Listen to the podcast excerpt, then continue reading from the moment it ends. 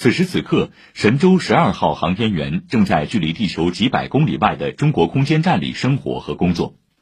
太空出差三人组聂海胜、刘伯明、汤洪波昨晚通过天地连线的方式和全国同学们分享了关于理想的故事。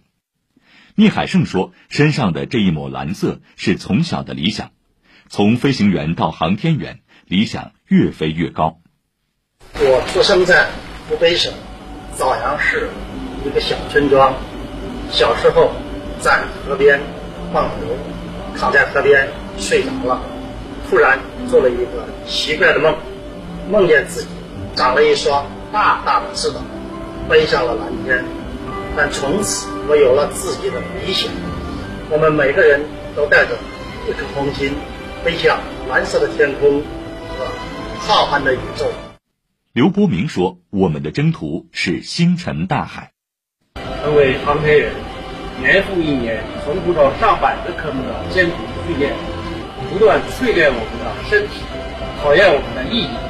这一切只会让我们更加坚韧，理想更加坚定。